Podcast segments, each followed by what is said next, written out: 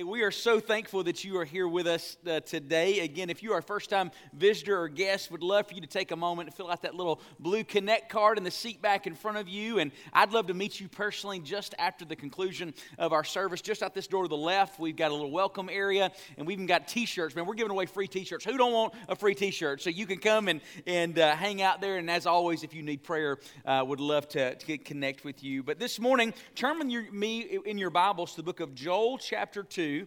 And as you make your way in your Bibles, a couple things just to announce. Uh, first off, is hey, praise the Lord. In the last several weeks, we have seen several people make professions of faith in Christ. So, first off, can we praise the Lord for that together? We've seen uh, people, come on, y'all can do better than that, man. We're talking about people getting saved now. That's what I'm saying now. Listen, hey, we ain't going to act that way now. Uh, hey, when we see people come to faith in Christ, we are so thankful for that. And the first thing uh, that God has called us to, once we've given our life to Christ, is to follow through in baptism. And so, over the next couple of weeks, uh, we're going to be doing that. And so, if you would like to follow through in baptism, again, you can take that Connect card and you can mark on there. There's a little place where you can say, I'd like to be baptized. And you can put that in one of our Connect boxes as we're dismissed today. And that's for you, or maybe for one of your children who needs to pray through that. And so, uh, we'd love to talk to you, love to connect with you about that. Remember, baptism is your way of saying, I belong to Jesus, and it's your first step of obedience. But with that being said, again, as you've seen in your uh, bulletins today, we will be beginning tomorrow 21 days of prayer and fasting. And so I encourage you again, go and look at um, that pamphlet that's in your booklet, uh, in your bulletin t- today, uh, to kind of help explain what biblical fasting is by Dr. Bill Elliff. And then tomorrow we will begin that. And the purpose of our time in prayer and fasting is we're asking that God does basically three different things that God brings spiritual renewal in the hearts and lives of us personally. Also, in the lives of each other, our brothers and sisters in Christ in the church, and then also in the lives of those in our community who do not know Christ. So, in us personally, in our church, and then also in the community. And another term for the uh, word spiritual renewal is revival. Richard Owen Roberts, a great revivalist, once said that he could describe revival in one word. You hear this? Describe revival in one word. And he said it's God. God. It is the manifestation of Himself. God revealed and responded to in His rightful place and in the hearts of His people. Church family, this is a good question for us to ask. Are we living this way? Are we living in a state where God is present and regularly at work among us? This is what we're asking God to do in our church. And over the next three weeks, we're, we're praying and fasting, and we're asking God for one thing and one major thing alone. We're asking for nothing more in 2022 than God Himself. And again, we're giving you several different ways to, to help in that. We're giving you those prayer guides, seven things that we're praying for this year that all come together, all seem to play a part in revival in, in, the, in the past. Those little door hangers, again, put those up somewhere, pray for that. Also, we'll be sending out video prompts with a prayer point every day during the next 21 days. We'll see that all over our social media, and that'll also be, if you want to register for that email, encourage you to do that. And then finally, because fasting is always supposed to be combined with praying in the pursuit of God, I just want to remind everybody that we have a 24 hour uh, open prayer room. The code to get into that prayer room is in your worship guide uh, today. And I know what it's like with family, and especially with little kids at home. Finding time for a quiet place can be an effort in and of itself. So if you need a place to come during this 21 days of prayer and fasting, early in the morning, middle of the day, late in the afternoon, come and join us. You can come to this prayer room. You can have some time alone with God yourself. We're actually installing security cameras in that this week so that you can feel safe during your time uh, there if you want to come late in the evening or something something. So, again, that is available. But the whole process of this is for us to get alone with God. Now, that being said, today I want to ask us to look at Joel chapter 2. Joel chapter 2 is one of our one of the minor prophets in the Old Testament. It's not minor in his message, it's just minor in his length. During this time, we see that the people of God are enduring the discipline of God because they were living in rebellion and sin against God. Now, scholars disagree as to what time this book was actually written, if it was pre the exile or post the exile. But regardless of when it took place, the, the message of the book is clear. And that is, without faithfulness and pursuit of God in the lives of His people, they always end up enduring two things. They always endure the consequences of their own sin. When we get away from God, we endure the consequences of sin on ourselves. And then, secondly, we will endure the discipline of God, which is God's means of drawing us back to Him. And this is not just an Old Testament principle, this is a New Testament principle. Hebrews chapter 12, verse 6 says, For those whom the Lord loves, He disciplines and He scourges every son whom He receives. So, this book of Joel is God pouring out discipline on his people in order to draw them back to him. However, if you look at Joel chapter 2, beginning at verse 12, you see that God gives a moment of his grace and his mercy as he calls the people to himself. So, look with me, Joel 2, beginning in verse 12, it says, Yet even now declares the Lord, return to me with all of your heart, and with fasting and weeping and mourning. Rend your heart and not your garments. Now return to the Lord your God, for he is gracious and compassionate, slow to anger, abounding in loving kindness, and relenting of evil. For who knows whether he will not turn and relent and leave a blessing behind, even a grain offering and a drink offering for the Lord your God. Blow a trumpet in Zion, consecrate a fast, proclaim a solemn assembly, gather the people, sanctify the congregation. Assemble the elders, gather the children and the nursing infants. Let the bridegroom come out of his room and the bride out of her bridal chamber. That's important. Let the priest, let the ministers, the Lord's ministers, weep between the porch and the altar and let them say, Spare your people, O Lord, and do not make your inheritance a reproach, a byword among the nations. Why should they among the people say, Where is their God? So he's calling them to repentance. But then look at verse 18. Then you see God's promise of deliverance and revival. He says, Then the Lord will be zealous for his land and will have pity on his people. The Lord will answer and say to his people, Behold, I am going to send you grain and new wine and oil, and you'll be satisfied and full with them, and will never again make you a reproach among the nations. And then, if you continue in this chapter here, verses 20 through 26 is full of all these promises that God gives to those people who repent and return to him. But the greatest promise, in my opinion, comes in verse 27. This is what he says Thus you will know that I am in the midst of Israel. Thus you will know that I am in your midst. This is revival, church. God in the middle of his people. And this is what we're praying for in 2022. Can I say something to you here today? That's what God wants for each and every one of you in this room. He wants 2022 to be a year where God is in your midst. And so the title of our message today is God's Recipe for Revival. You know, a recipe is something that involves instructions, and you follow those instructions normally towards getting something good. It's like if you have a recipe for some incredible uh, um, uh, dessert or something. My wife makes an incredible homemade apple pie, and she always goes to her recipe. And I promise, by the way, I will not use food illustrations over the next three weeks as we get into this fast. This is your last day, by the way. If you need to go to Jack's, go hit it up, okay? Or maybe it's something that you're following instructions like putting together a child's toy or something like that. But instructions matter, they lead us to the greatest desired end. But if we don't follow them well, then often we miss out on what is best.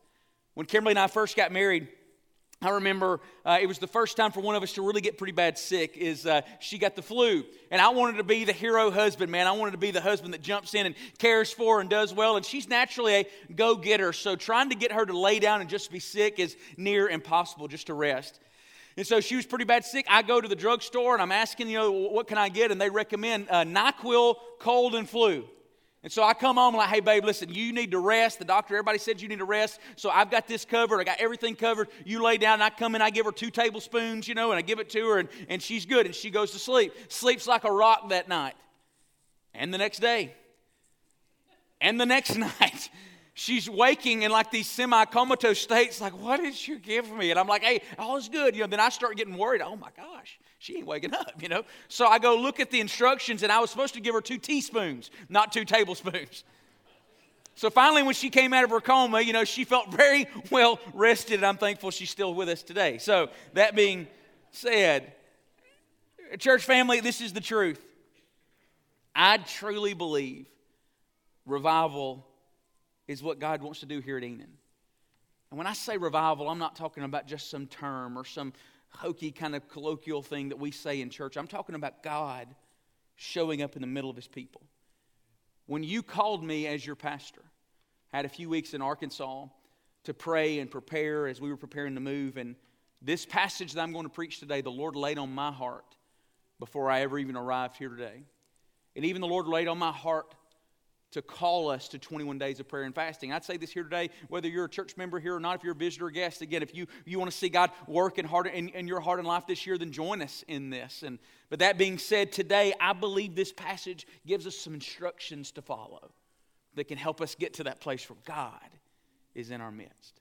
So, that being said, our first truth today is God's recipe for revival usually begins by Him getting our attention at the, beginning of this passage in verse 12, we see a transition statement. The, the, uh, Joel says here, Yet even now declares the Lord, return to me with all of your heart. Now, obviously, the return to me passage is that calling for revival, calling, return to me. But he gives a transitional statement there that says, Yet even now declares the Lord. It's transitional and it means it calls us to say, What is going on in the situation around us? Joel is saying, I'm doing something, but I've already been doing something. I'm calling you to repentance and calling you to return in the middle of something. So it basically calls us to ask, What is the situation that is going on in the lives of his people?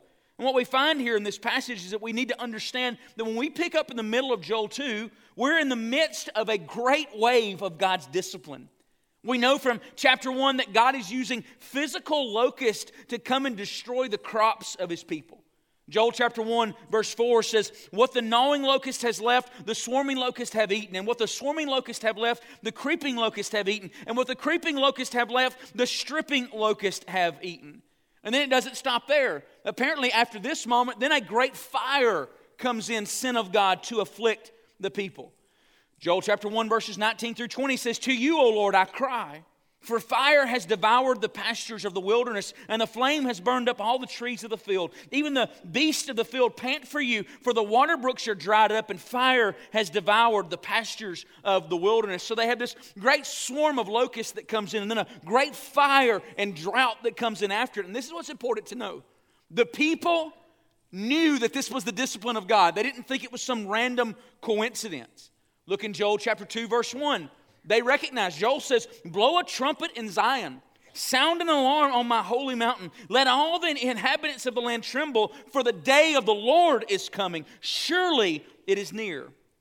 So, the context we find our passage in Joel when he says, Yet even now, declares the Lord, return to me with all your heart. We see that God had been getting the people's attention. God had sent the fire, God had sent the locust, God was shaking them out of normalcy to let them know that they needed Him, that something was up. Now, what does this tell us today about how God will get our attention? First thing it says is that God will go to great lengths to get the attention of His people. God is a good father, and just like a good child will not ignore his children they are doing wrong, a good father steps in. And the truth is, here in this text, we see that God has stepped in. And the main way God steps in is through discipline. Now, the principle that we see in Scripture is that God's discipline is His means to draw His people back. And if we study Scripture, we can see five main ways that God uses to get our attention in discipline. And I would say this here today as we read these ask yourself the question Is God trying to get my attention? The first way we see that God gets our attention through His discipline is through His voice. All over Scripture, we see that's the first thing God does. He sends a prophet in the Old Testament, He gives us His word. And then in the New Testament, we see in John chapter 16, the Bible says the Spirit has come to convict the world concerning sin and righteousness and judgment. It's a legal term, it is to bring an accusation against you. And I would say something to you here today. That's the inner voice of the Holy Spirit. It's different from a conscience. A conscience is the common grace of God of knowledge of right and wrong that God gives to everyone created in His image. There's something that you recognize this is right or this is wrong. But the voice of the Holy Spirit is greater than knowledge of right and wrong. It's a knowledge that you have offended God, that you're on the wrong side of God in this situation. And honestly, that's where conviction starts with all of us. We do something that God says no to, and you sense the Holy Spirit of God yelling within you, saying, No, that's not for you. The second thing we see, the scripture shows that God disciplines and gets the attention of his people is through withholding measures of his intimacy. Not, not that God stops loving us, but that he withholds measures of intimacy. Basically, the scripture speaks about the Holy Spirit of God within us is a flame, is a fire within us. Essentially, sometimes God allows that fire to get cooled down a little bit or allows the Spirit of God to get dry within our hearts. The scriptures talks about quenching the Spirit of God. Probably one of the greatest examples of this is Ephesians chapter 5. Ephesians 5 says, Be not drunk with wine, but be filled with the Spirit. He calls, uh, calls that the sin of drunkenness. And he says, if you walk in that sin of drunkenness or any other uh, uh, self satisfying sin, is that ultimately you will be less full with the Holy Spirit. And that's that reality is that sometimes you recognize, God, I'm, I'm not walking in the fullness of you. My flame has dwindled, my dryness of my soul. I'm recognizing that I'm just going through the motions. This is God's hand letting us know sometimes, hey, you're missing out on me. Thirdly, the scripture shows that God gets our attention often through his discipline by exposing our sin. Numbers chapter 32, verse 23 says this that your sin will find you out. Again, God's a good father, and if we continue to turn away from Him, to continually turn towards sin, God has a way of bringing that sin to the surface. God will expose your sin in the eyes of the public so to let you know that you're wrong so that you can turn back to Him. We see this in Joshua chapter 7. The Bible says when Achan took the things that were under the band that God had said don't take, he hid them inside his tent. And then ultimately, by casting lots, God went from every tribe to every clan to every family to every home to eventually it revealed that it was Achan. Sometimes God gets our attention by letting us be caught in our sin. God loves you too much to let it just stay hidden. Fourthly, the scripture shows that God disciplines us through the removal of his blessing and even sometimes his protection. I, I love how in John 21, how Peter was a fisherman before he followed Jesus. But once he followed Jesus, he left fishing to go follow him. But he was a professional before that. That's how he made a living. But in John 21, after he has denied Jesus and he is leaving the ministry, because he feels like Jesus has given up on him. The Bible says he goes out fishing, and what happens? He catches nothing all night. God's not going to let him succeed in doing something that's not him. Know this today, church. Sometimes God will take his blessed hand of blessing off of you to help point us in the way that we may need him. Same thing is true in God's protection. I love in 1 Corinthians chapter 5, the Bible says that when the man who was caught in immoral sin, that Paul said, I have delivered this one over to Satan for the destruction of his flesh so that he might be saved. Sometimes God says, You want it bad enough, big boy, you can have it. And you're going to have all that comes with it. And when you taste the consequences of that sin, then you'll come back to me. And then finally, Scripture shows that God disciplines and gets the attention of his people sometimes through even the addition of struggles and heartaches in our life. Sometimes God adds struggles to us. 1 Corinthians chapter 11, Paul warns the people who take the Lord's Supper in an unworthy manner, which is blatant, unrepentant sin, that sickness may come on them as a form of God's discipline. Sometimes God actually causes pain and heartache in the lives of his people to turn us to him. Now, let me make this clear. All sickness and struggles that you deal with in your life are not because you sinned, okay? Or not because you've enduring the discipline of God. There's a lot of people have a really bad theology of that that you must be a sinner because you're doing something wrong and because you're going through these struggles. That's a poor theology. What I will say is that God is a good father. And like any good father when he disciplines his children, he lets them know why they're being disciplined, what they've done wrong.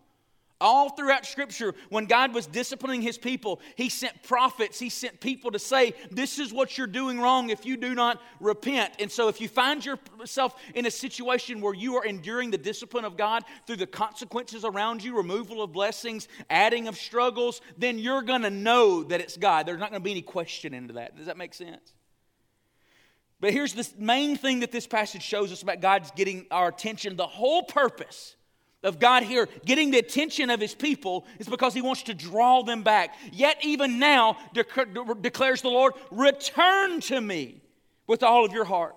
God is saying here, yes, you're sinful. Yes, you're rightfully enduring my discipline, but not to harm you or to repay you, but to bring you back to me. God is saying, I'm getting your attention because I long for your affection.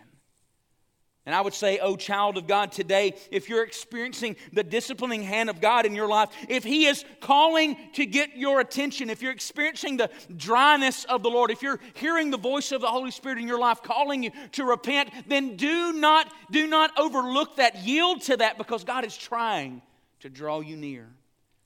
So, church family, the first thing that we see in this text and God's recipe for revival is that He gets our attention in this process. The second thing we see is once God has gotten our attention, God's recipe for revival continues by Him making us specifically aware of our sin.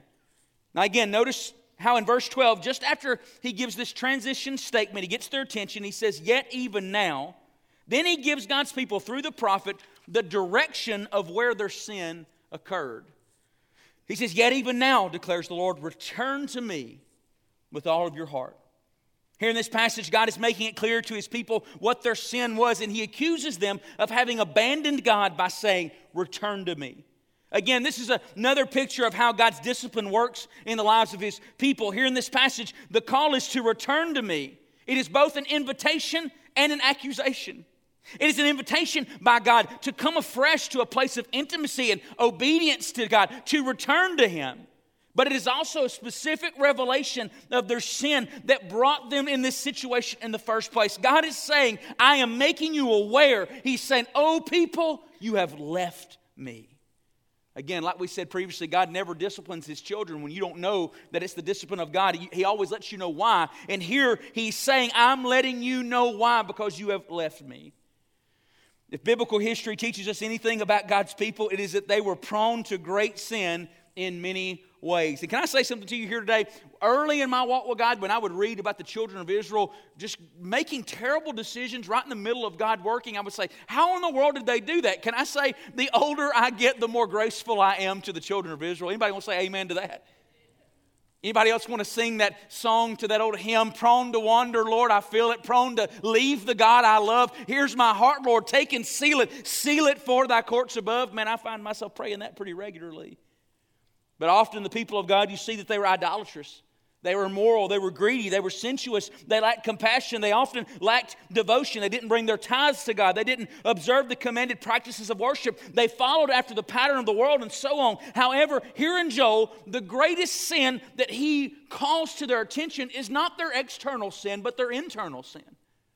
Now, no doubt, hear me, no doubt here, the children of God were doing other things that were sinful. But the main core issue that he points them to is the sin of their heart. You have left me. Return to me. He says it twice in this passage in Joel 2 Return to me. God spoke about the internal position of their hearts more than he mentioned the external problems of their hands, what they were doing wrong. And the truth is, is that not where all sin originates anyway? When my heart drifts from God, is then my hands find their way to things that God doesn't long for. Jeremiah ultimately said the same thing to God's people in Jeremiah chapter 2, verse 13. He said, For my people have committed two evils. They have forsaken the fountain of living waters. They've turned away from God. They've left God. Then they've hewn out for themselves cisterns, broken cisterns that can hold no water, which was ultimately idolatry. So then they turned to sin. Now, for those of us in Christ, it is the Holy Spirit that reveals to us our sin, and that comes in very specific ways. God lets me know what my sin is specifically. However, the first feeling I have in conviction is not just that I've done wrong, but it is that I have grieved the heart of God. Isn't that where conviction starts with us? I have grieved the heart of God. I feel I have wandered from God and I need to repent and return to Him. We see the same thing is true in Revelation chapter 2, verses 1 through 5. The church at Ephesus, who, by the way, were doing a lot of great things that were right. They were commended for a lot of great things that they were doing right. However, this is what he says in verse 4 But I have this against you, that you have left your first love. Church, I, I don't know what the Spirit of God may be making you aware of today concerning your sin and need of revival. Sometimes God reveals to us our sins of commission, things that we're doing that are wrong, and sometimes it's sins of omission, things that we should be doing that we're not. But I want you to know today that if the Spirit of God is drawing these things to mind, usually you know it, you sense it. I heard a pastor say one time for the true Christian, it is impossible to describe the joys that they experience when walking in the fullness of the Holy Spirit. Isn't that true? It is impossible to describe when heaven has come down and filled your soul and the fire of the Holy Spirit is at work within you. But he didn't end there. He said, But for the genuine Christian, it is also impossible to ignore when he's not. When you have abandoned God, when you have left intimacy with God. Again, you may not have been, you may still be going to church, going through the motions, but in your heart, the fire, the passion of God, the intimacy of God has left. Church family, do we need to return to God? Do we need to come back to our first love? It's a good question. Do you look backwards in your spiritual journey to places with God of great intimacy and long for those days again? Remembering the past can be a great thing for God's people, but God doesn't want His people to be spiritual archaeologists of yesterday alone, but rather He wants us to be those who walk in spiritual adventures of today also. God wants us to be a people like Paul in Philippians chapter 3 that are forgetting what lies behind, but looking forward to what lies ahead. We press on towards the upward call of God in Christ Jesus. God doesn't want yesterday to be the only seasons of revival that you remember. God wants today and tomorrow to be full of the intimacy and presence and power of God in your life. But let me say something to you, church. You can't come back, you, you can't go forward with God until you come back to God. You can't go up until you get low. And I want you to know something today it's never too late. And you need to hear that today. I was reminded this past week of how the devil loves to seed that lie that it's too late. I've been given the great honor, and I say pray for us on Wednesdays. I've got an opportunity on Wednesdays at Mortimer Jordan High School to walk 30 high school seniors through some material about what it means to be a man and ultimately a godly man. We started this journey last week.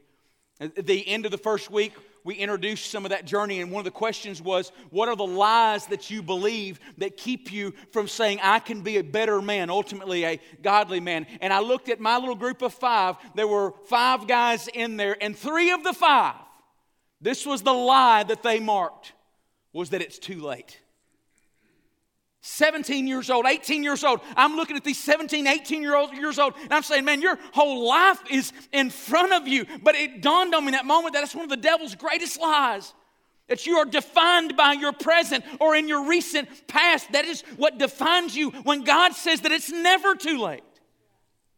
And can I say something to you here today? It doesn't matter what 2021 looks like. It doesn't matter what 2020 looks like. It doesn't matter what the last decade looks like. If you're a child of God, then you've always been a child of God. And know this today God wants to do a fresh work in you today. You say, but I've never known Him. Then 2022 can be the beginning of a journey that maybe you thought you could never take.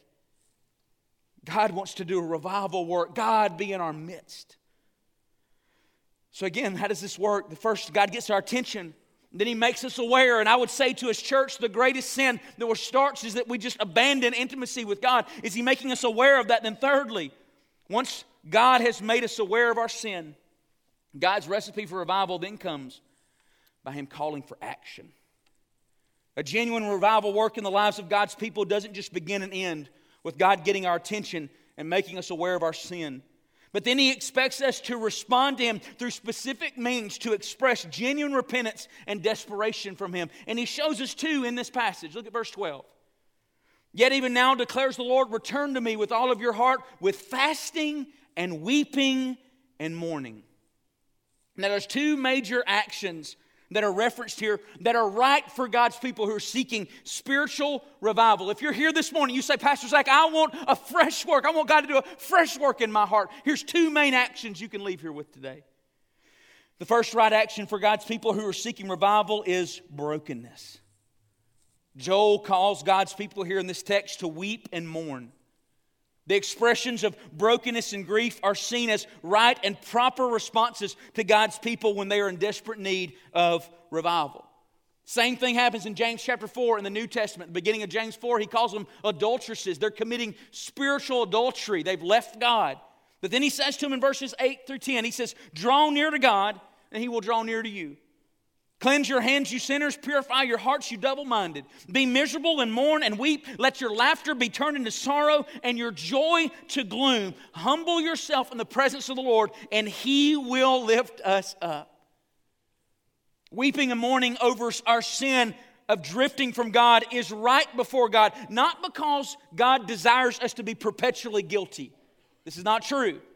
The truth is, for those of us who are followers in Jesus, we know that all of our sin has been paid by Jesus. It has been crucified by Him, past, present, and future. So, my weeping and my mourning is not to come afresh into a relationship with God for His people or to make Him love us again. But, however, weeping and mourning is right before God because I love God so much and He loves me so much that my abandoning of Him, my lack of intimacy of Him, grieves me because anytime that I hurt somebody who loves me, I'm grieved.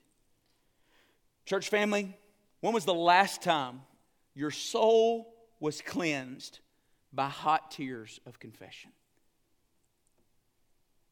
Think about that. You ever had those moments when you go down in brokenness and you come up in grace? Where the hot tears of God and brokenness have been brought back to you fresh and anew. Maybe today you would say, Oh God, bring my tears back. Bring my tears back. Make me broken over sin and make me broken even over settling for a form of godliness that denies its power. Make me broken over settling for just the religion, going through the motions and not really walking in real intimacy with you. Start there. And then, secondly, second right action of God's people who are seeking revival is fasting. And this is what, why we're calling the church this. We see fasting as a part of revival all over Scripture and all over the book of Joel. Again, we see it in verse 12 here return to me with fasting. In verse 14 of Joel 1, he says, consecrate a fast, proclaim a solemn assembly. In Joel 2.15, he says the same thing, consecrate a fast. Jesus in Matthew chapter 6, verse 16 says this, whenever you fast, so there's a reality that we are called to do this. Now, again, I encourage you, read through that pamphlet this afternoon as you pray and say, God, how can I begin this journey? But let me answer a few questions first that may help you today. First question What is fasting? Fasting, most commonly, is the voluntary denial of yourself, varying types or amounts of food and drink for the purpose of devoting yourself to seeking and pursuing God. Now, there are some references in Scripture of people denying themselves other activities or pleasures that are not exclusively food and drink to seek and pursue God. But this is the truth fasting is your physical, you intentionally subjecting your physical self to certain measures of discomfort because you're expressing to God, God, I want you this much more. You're saying, God, as my body hungers for you, let my soul hunger for you. Fasting is not just not doing something. It's not doing something for the purpose to replace it with seeking and pursuing God. Prayer and fasting is always connected. If you're just fasting and not meeting with God, you're not fasting, you're just you're on a diet.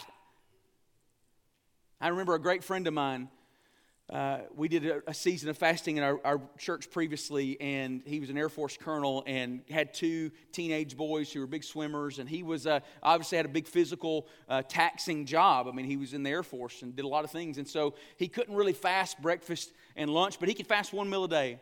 And so he would gather his family together in the evenings for 21 days. They would pray over their meal, and then he would leave the table after he blessed their meal, would go to his prayer closet, and he would spend an hour with Jesus. Now, not only did God do a fresh work in Scott and do a fresh work in our church during that time, I, I, I, only imagine what example that set to these two teenage young men to see their father, have memories of their father in a season leaving the dinner table to go feast on God. Fasting is intended to be feasting on God. Secondly, second question what types of fast can you do? Again, if you've never done one before, start small. It should be hard, difficult, but not impossible. Let me give you a couple options. You can fast one meal a day for 21 days. You can fast certain types of food. A lot of people will do a Daniel fast, which is just fruit and vegetables and water during that season. Uh, just th- those things, excluding all dairy and all that, but during that time. Which, by the way, if you do a Daniel fast, coffee, black coffee, you can have coffee. So, amen to that if you want to do that.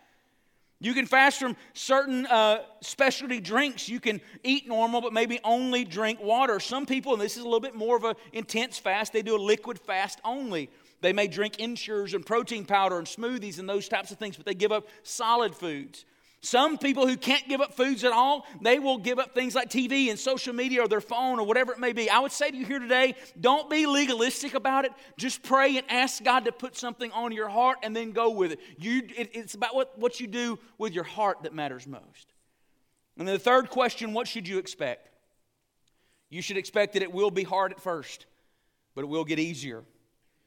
You should expect that a temptation during this time will be to fast, but not meet with God.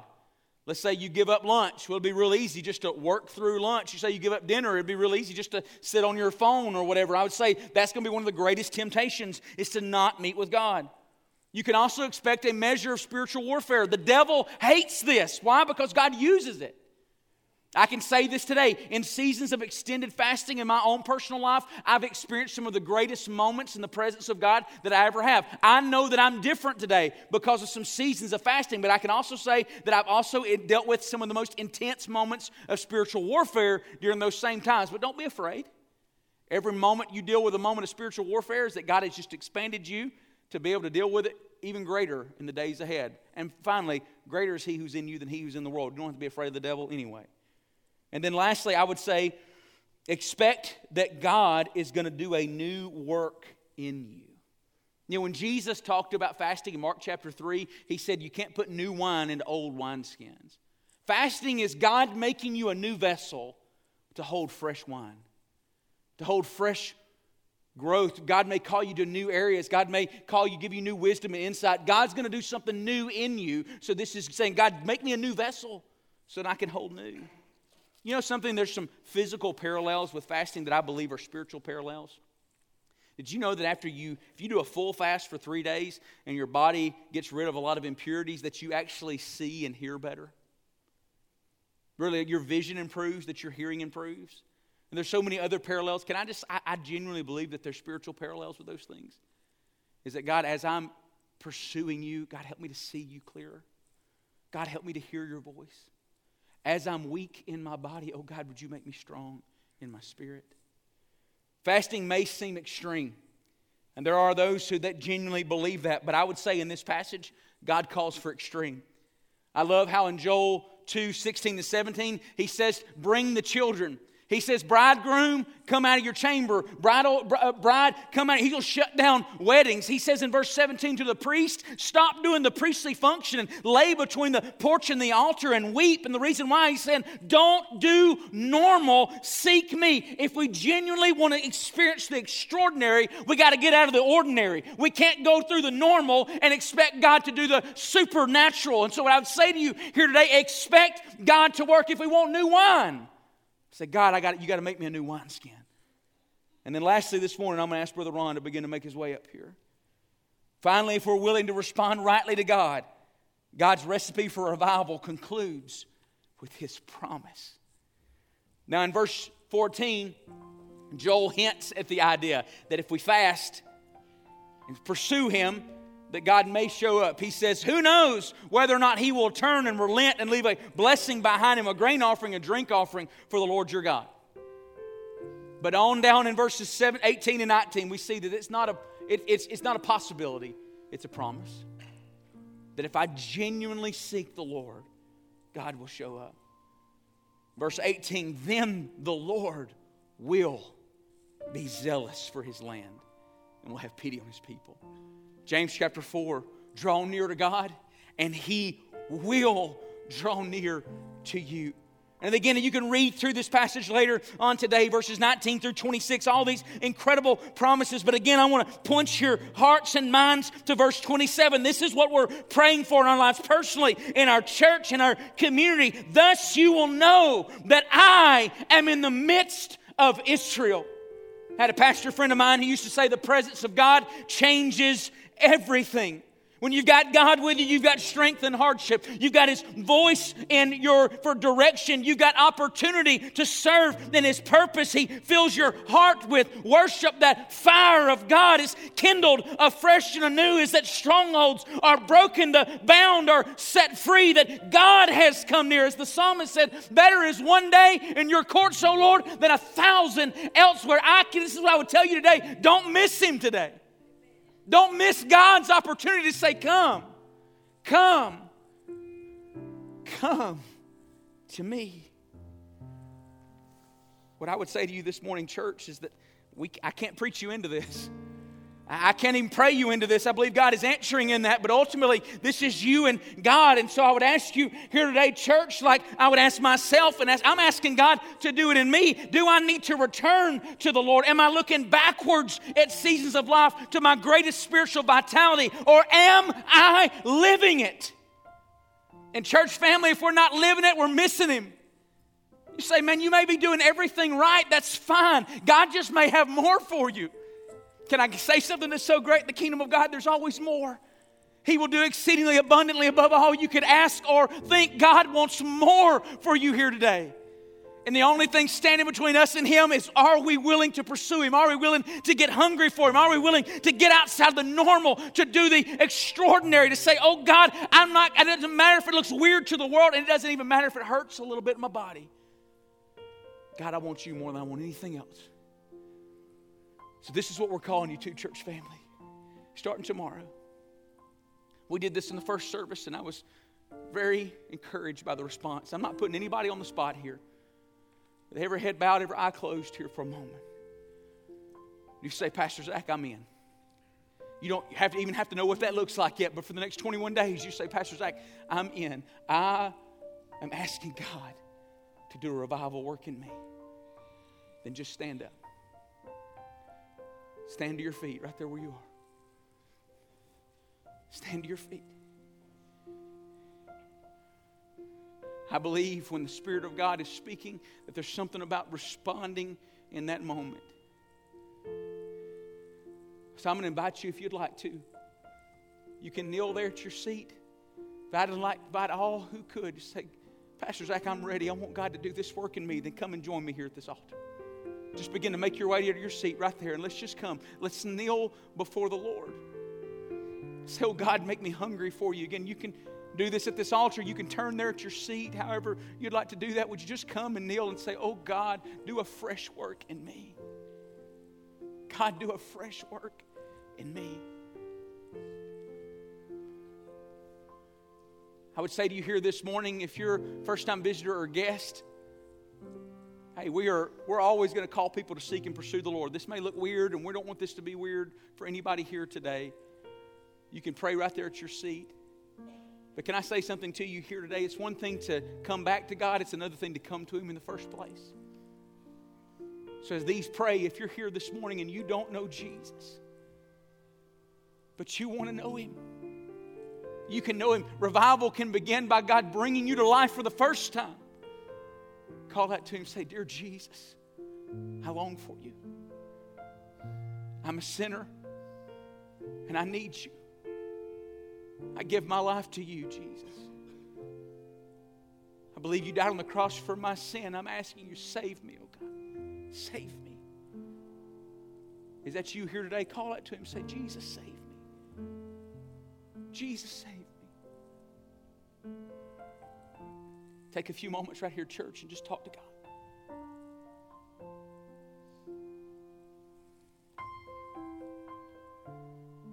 Call out to the Lord right there where you are.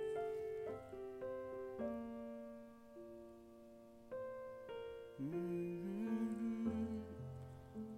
Sing this to the Lord. I need. Oh,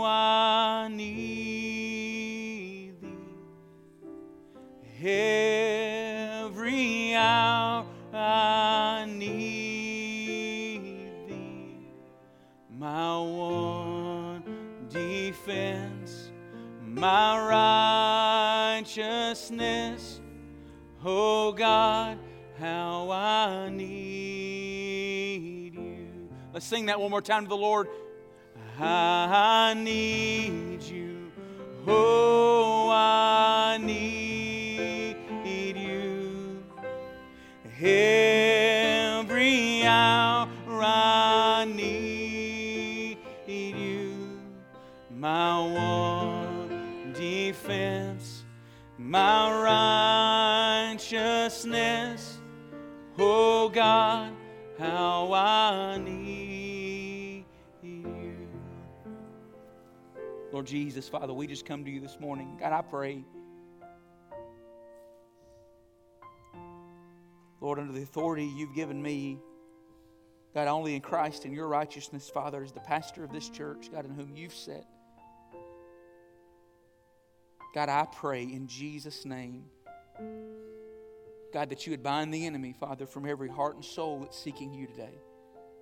God, I pray, Father, for the diligence and the discipline, God, to pursue you and Lord, in extreme ways. God, give us reckless abandon. God, make us hungry for you. God, I also pray that you just meet with your people. God, throughout this 21 days, I pray that you just keep opening the windows of heaven, set people free. God, restore their joy, revive them. Oh, God, restore marriages, Lord Jesus. Just, God, I, I, I pray, God, that, that addicts, God, would be released, Lord Jesus, that God's souls would be uplifted. God. The people would be sent. God, I pray in Jesus' name that of revival, God, you'd send people. Who am I? Lord, here I am, Lord, send me. For your name and your glory. In Jesus' name, amen.